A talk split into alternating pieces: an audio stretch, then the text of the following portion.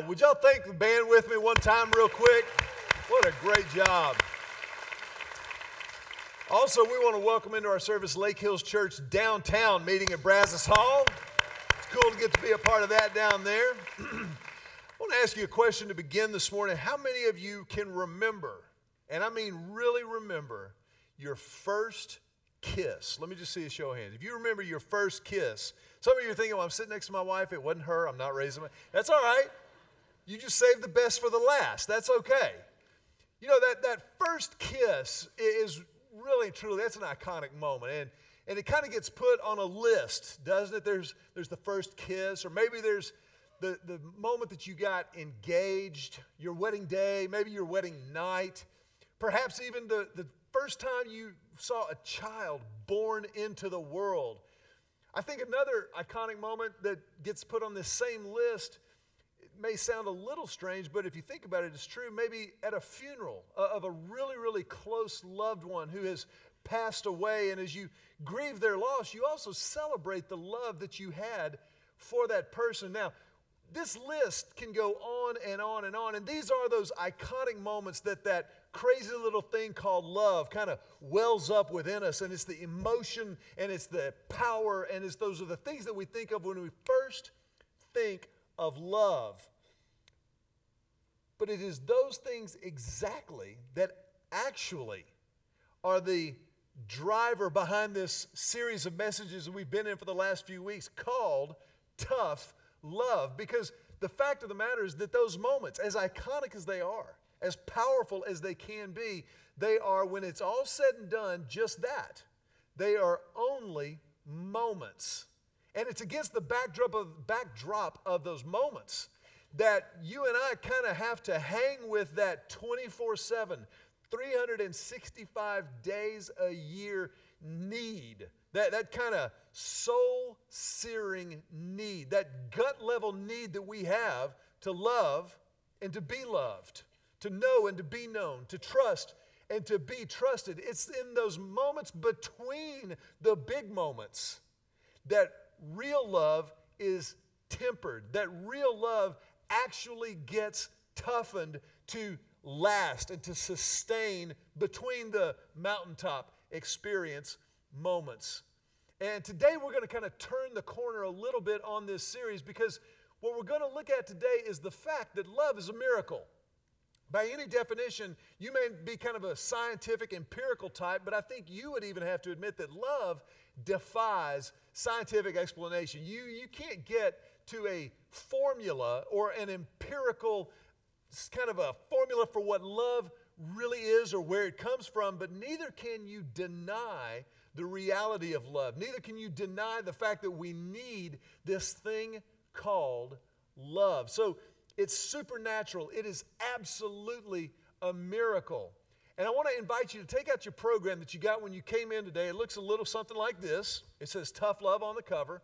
And I want to invite you to take notes as we go through this because what we're talking about today transcends a church service. It will extend far beyond what happens in the next three hours that we're together in this room. I'm just kidding. I just want to see if you were paying attention. Some of you are visiting and you're like, what? I'm just kidding.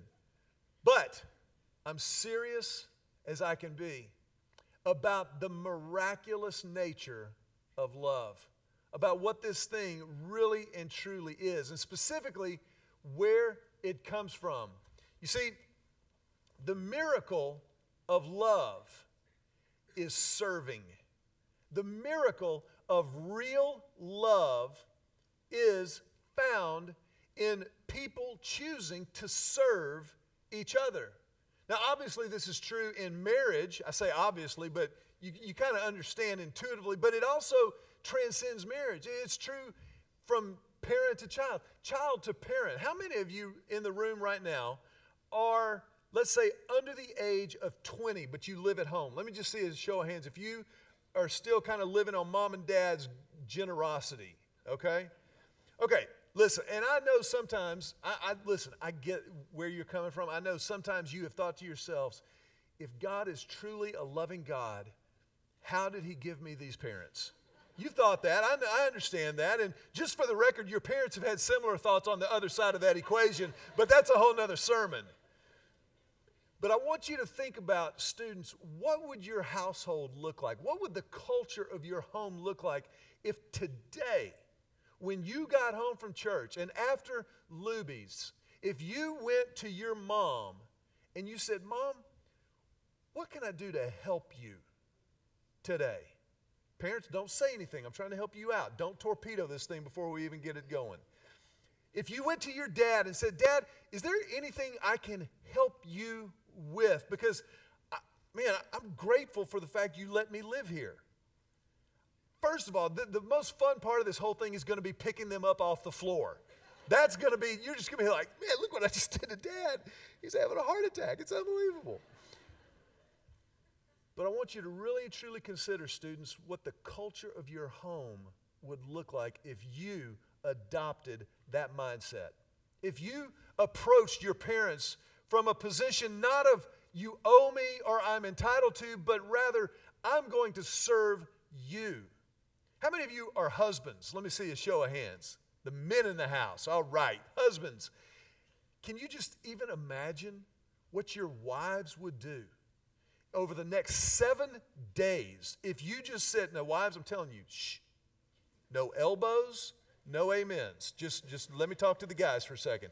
If you said to your wives and followed up with actual action, how can I help you? Can I, can I help you with the kids? I think I smell a diaper. I've got it. Or, hey, I tell you what, tonight I will take care of making sure the family gets fed. No dishes for you, no prep. I'll bring it home. I, am I'm, I'm bringing home the bacon and I'm frying it up in the pan. I'm your man. What? Now, I, I, challenge you guys to do that for the next seven days, but I also want to challenge you if you do that for the next seven days, think about the next seven nights. Somebody help me preach. I'm just saying. I'm just saying. Have you ever noticed if somebody says they're just saying, they're not? You know, I'm just saying. No, you're not. Thanks, honey. But the real miracle of love is found in service, in serving other people. And by the way, that's the real power of love. It is when you set aside your wants, needs, and desires to meet the wants, needs, and desires of another person. And in God's genius, He does something so phenomenal. There's this cosmic transaction that occurs when we serve other people, when we set aside our wants, needs, and desires, and they set aside their wants, needs, and desires. God supernaturally, miraculously meets our wants, needs, and desires.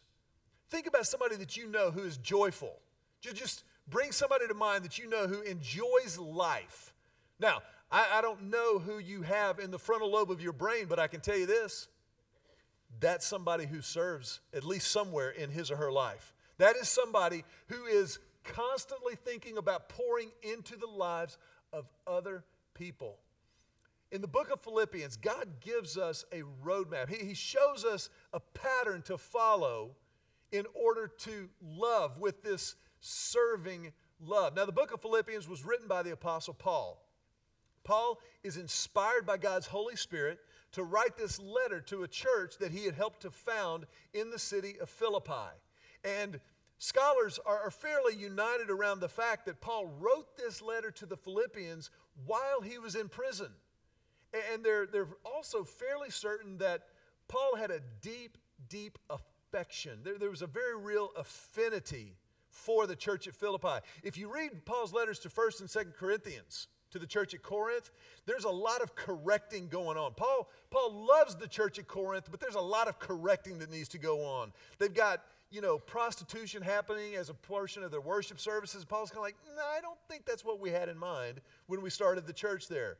But in Philippi, Paul has this deep, abiding affection. Look with me in Philippians chapter number two. If you've got your phone with you, hopefully you've got that YouVersion app that we've talked about on your smartphone, or you brought a Bible with you. But in Philippians chapter number two, Paul begins to expound and expand on this idea of the miracle of serving love.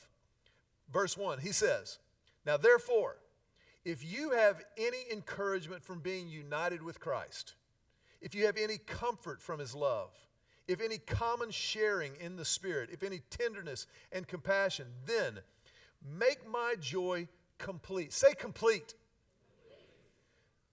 Complete by being like minded, having the same love, being one in spirit and of one mind. Paul's saying, listen, if you have a relationship with Christ, if you are a Christian, you are a Christ follower, then your life needs to be different. Your life needs to show it. I'm not talking about just somebody who goes to church. That, that's cool if you've just kind of shown up for the first time in years or ever. But Paul is speaking here to those who have truly given their lives to following Jesus. That's what it means to be a Christian. I, I hope you, you know that being a Christian doesn't mean that you go to church or that you were born in America, but it means that you follow Christ. You've committed your life to Him imperfectly, but you've committed it. You've committed your life to following Jesus. And Paul says, if your life is that kind of a life, if you've got any any fellowship with Jesus whatsoever, then I want you to make my joy complete and be like-minded. Be of be of one heart. And what Paul's saying here is that the real joy of serving love is unity. The real joy of serving love is unity. That's, that's the real payoff of serving love, not fun or pleasure or fulfillment or companionship or friendship. Those, those things many times are a part of love, but that's not the payday. But how many times do we kind of think that is the ultimate payoff? Especially when we're younger. As, as our ideas of love kind of come into focus, come into view, we, we kind of think about, you know, what's in it for us? And there's, there's nothing wrong with that as long as we don't stay there. You know, because our, our view of love begins very, very early. Think about an infant. An infant knows when he or she is loved by when his or her needs are met, right? Infants just kind of cry because they're dirty. They need to eat. Wah. They need to go outside. Wah. They need to be in the jumpy seat. Wah. It's all about me as an infant. And our job as parents is to lovingly and consistently disabuse our children of this notion from the pit of hell that they are the center of the universe. That, that's our job. That's, that's why we're here. And it's something that we all fight our entire lives, but as we grow up, we kind of, you know, there's a day in which, you know, remember cooties? How many of y'all remember cooties? I'm gonna sit next to a girl, got cooties. Ugh. Well, that's okay because you had BO. So it worked out great in fourth grade and fifth grade. When boys' hormones kind of first start to kick in, but they haven't bought deodorant yet, you know what I'm talking about? It's nasty. But all of a sudden, something happens. I don't know, different ages, different guys, eighth grade, ninth grade, 30 years old, whatever the case might be. And they start to go, whoa, that's a girl. And, and they start to kind of think, oh, that's a girl and the attraction begins to grow. And, and again, in our very immature version of love, we start to think, I want that. And we ask our parents, How do you know when you're in love? And of course, our moms told us the truest, worst answer in the world, right? You'll just, you'll just know. Thanks, mom. But she was right. You, you, you just, you just know, but it's real love. It's mature love that serves. It's mature love that finds unity together. That's where love that transcends just marriage. It can be amongst friends. I've got some very, very close guys in my life, men that I rely on, men that I lean on. And most of them, you know how I found out that we were really close friends? When we're hanging out together, we don't have to talk. that's just kind of how guys operate. I'm like, I don't have to entertain him. He doesn't have to entertain me. I like that dude. But they're also the ones that have carte blanche in my life to ask me anything at any time. They're the ones who hold my feet to the fire spiritually. They're the ones who challenge me personally, make sure that I'm being a good husband to Julie or a good father to Emily and to Joseph. They're the ones who go, Mac, what are you doing? You can do better. You can be better. But those guys are the ones that I know have my back. They're the ones that, when we go through a challenge or a setback, they're the ones who text me and go, Hey, I love you. Keep fighting. I got your back. Hey, don't quit. We're right here with you. Those are the guys I rely on. And the real blessing, the real joy of the love that we share in a very God honoring, masculine kind of a way is the unity we feel. We're, we're together as brothers, we're, we're bonded together. Those are the guys I know I can count on. Those are the guys I can call and go, man, I need you to pray for me. Every relationship you have, the real payoff, the real blessing is unity. To be sure, from time to time, there's going to be fun, there will be pleasure, there'll be fulfillment, there'll be companionship. Those things are great as far as they go. But the ultimate blessing is this unity that God talks about through the Apostle Paul in Philippians chapter 2. He says it's ultimately all about unity, being like minded, having the same love, being one in spirit and of one mind. Verse 3 just so you know, too, this is a little moment of pastoral transparency. I tried to find a version that did not have verses 3 and 4. Verses 3 and 4 are highly inconvenient. So you just need to know that on the going inside. Check this out. Do nothing, say nothing. Do nothing out of selfish ambition or vain conceit. Mm. Rather, in humility, value others above yourselves, not looking to your own interests, but each of you to the interest of others. Golly. Is that, is that hard for anybody else in the room? Am I the only one who has the guts to admit it? No, I'm kidding. Is, that is hard work. But here's what Paul's getting at when we serve one another like this, when we love each other with this serving love, serving love eliminates relational toxins. Serving love eliminates relational toxins. How many of you know that our relationships are subject to being poisoned? From time to time, the, the strongest relationships in the world can become infected with relational toxins. Toxins like selfishness. Selfishness. I, I mean, I, I, I never had to take a class in being selfish.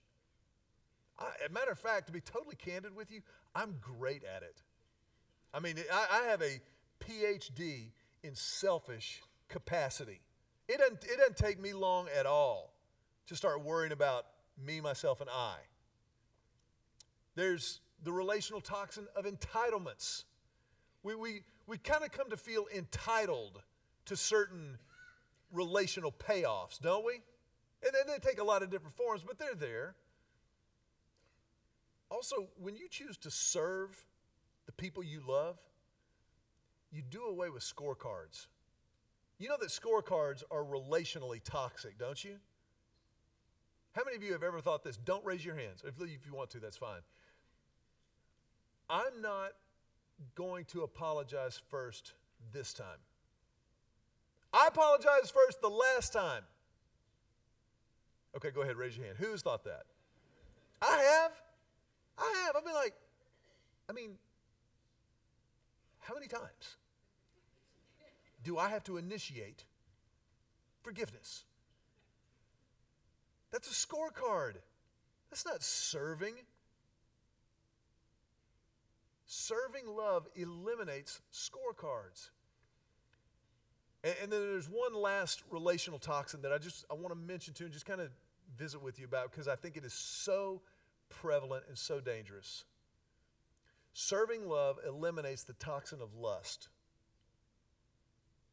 Can we just admit and own the fact that lust is a relationship toxin? It is poisonous. Do not buy the lie from the pit of hell that lust is a victimless crime. Boys will be boys. It's just a girls' night out. it's just, you know, it's just Vegas. I had to go for business, honey, to put food on the table. No. You were looking at another woman with lust in your heart. Now, I think we could also admit that this probably is a bigger challenge for men than it is for women, though women are not immune to it, nor should they get smug at this point in the sermon. Being men are visual creatures. That's kind of how we're oriented. If you take, take the lust thing aside for just a second, think about movies that guys like. Fire. I mean, we, we, like, we like visual stuff. But lust is a poison to your soul. Lust is a poison to your relationship. And I want to just point out the fact, too, that lust is exactly like drugs or alcohol addiction. What gives you that pornographic buzz, that little titillation and excitement today, in order to reach the same level of excitement tomorrow, will require just a little bit more. And then the day after that, a little bit more. It is the law of diminishing returns, and it will eat your soul away. So here's the deal get that crap out of your life. Have a zero tolerance for pornography of any kind. It's just Sports Illustrated. No, not one time a year, it's not. When you see bathing suits on there, you're not thinking Super Bowl. That stuff will rot away your relationships. You know why? Because lust is easy. Lust is cowardice played out sexually. Lust requires nothing from you. You don't have to give anything, you just have to have eyeballs. Ooh, way to go.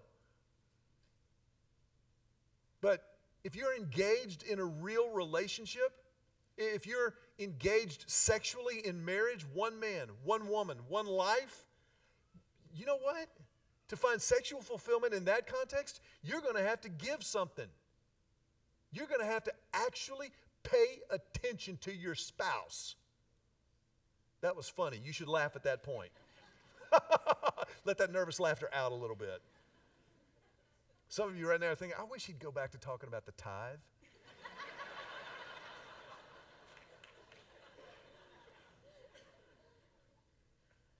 and wives, I know some of you are like grossed out by the concept. You're like, no, not my husband. Yes, your husband is susceptible, is vulnerable. Talk about it. Check each other's computers. Look at the history. Don't delete anything. Set up safeguards. Give yourselves that protection to eliminate that relational toxin.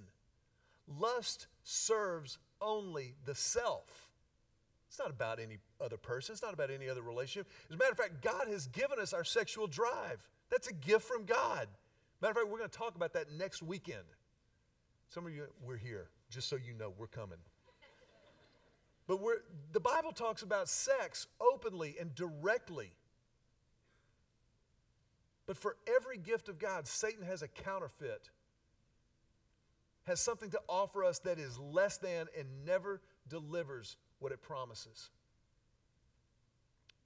But when we serve one another, when we serve another person, then we see the supernatural, miraculous working of God. Paul goes on in Philippians chapter 2. Verse 5 In your relationships with one another, have the same mindset as Christ Jesus, who, being in the very nature God, did not consider equality with God something to be used to his own advantage. Rather, he made himself nothing by taking the very nature of a servant, being made in human likeness, and being found in appearance as a man. He humbled himself by becoming obedient to death, even death on a cross.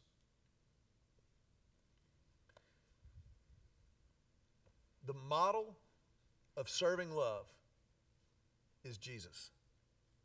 The model, the, the example for us to follow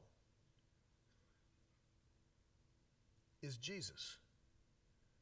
Now, here in Philippians 2, verse 5 and following, there is about a semester and a half of seminary packed into what Paul writes.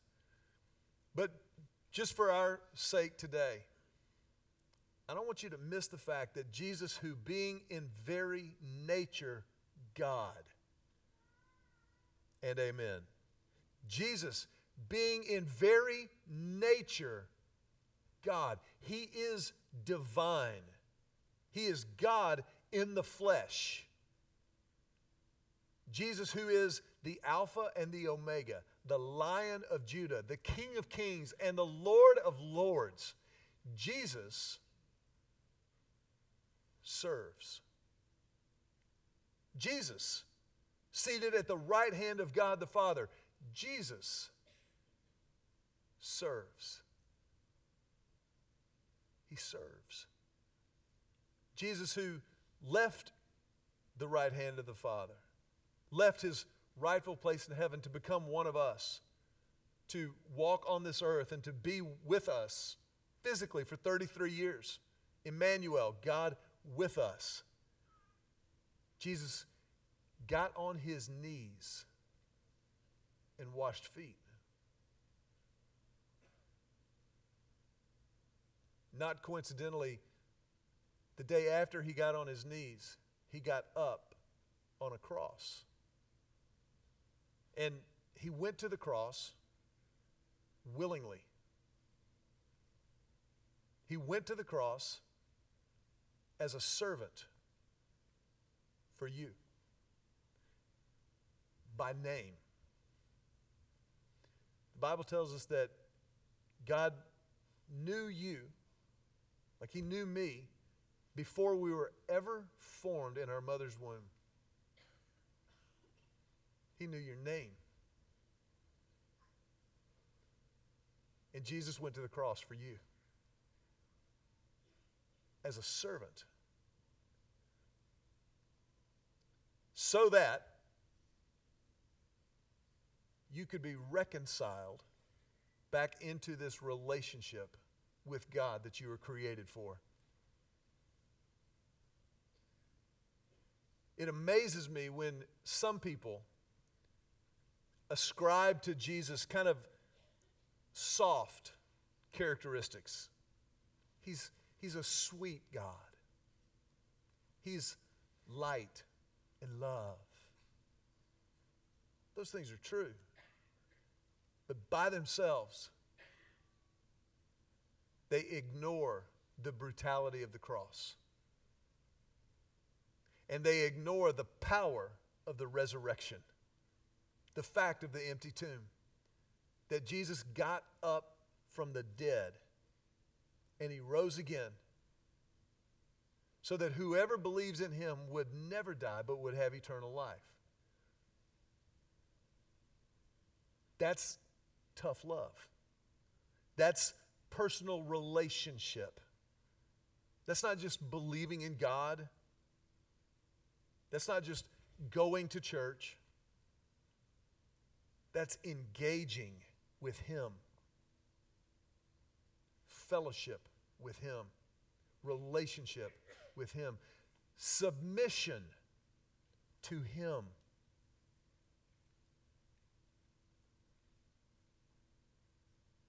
And that's what he invites you to. You see, Jesus validates his love by serving. And he calls us to do the same thing. If you ever wonder, I mean, how much does God love me? Did Jesus really love me? The cross answers that question. Jesus' servant heart validates his love. If you're here today and you've never stepped into that relationship definitively, and I, I, mean personally, I'm not talking about going to church. I'm talking about personally owning and appropriating Jesus' death, burial, and resurrection and giving your life to Him. In just a moment, we want to give you the opportunity to do that. It doesn't take a huge ceremony,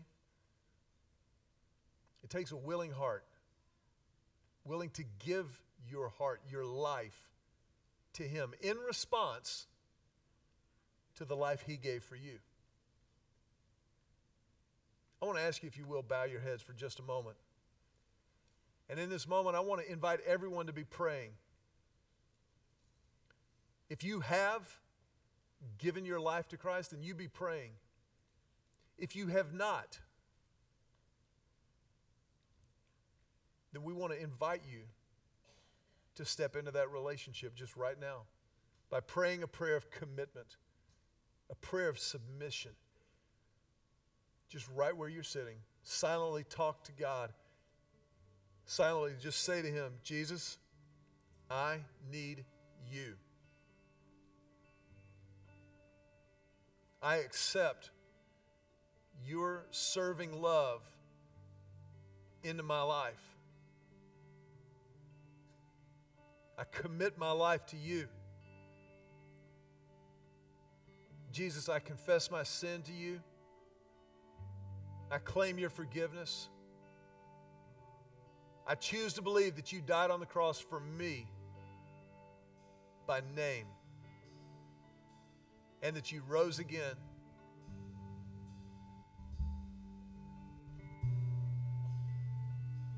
I give you my life from this moment forward forever.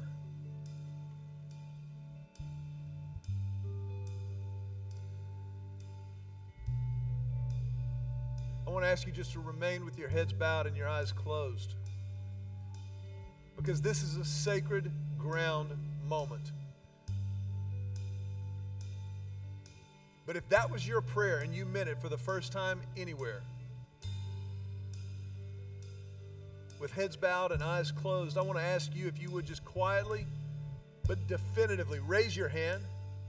Just raise your hand and hold it up high over your head for a moment. And as you hold your hand up, I want you to know why. Because this moment needs to be marked in your life. It's the most important moment you'll ever know. And as you hold your hands up, I want to make sure that you understand there will come another moment. Probably not today, but at some point there will be something in your mind that causes you to say, Was that real? Did, did God really do that? And this is your opportunity to know that this is real to mark this moment in your life, in your soul. For us as a church family, there's nothing more important, nothing more significant to us than this moment in your life. That's why, as you put your hands down, our family tradition around here is to put our hands together and to tell you, welcome home. We want to tell you, welcome home.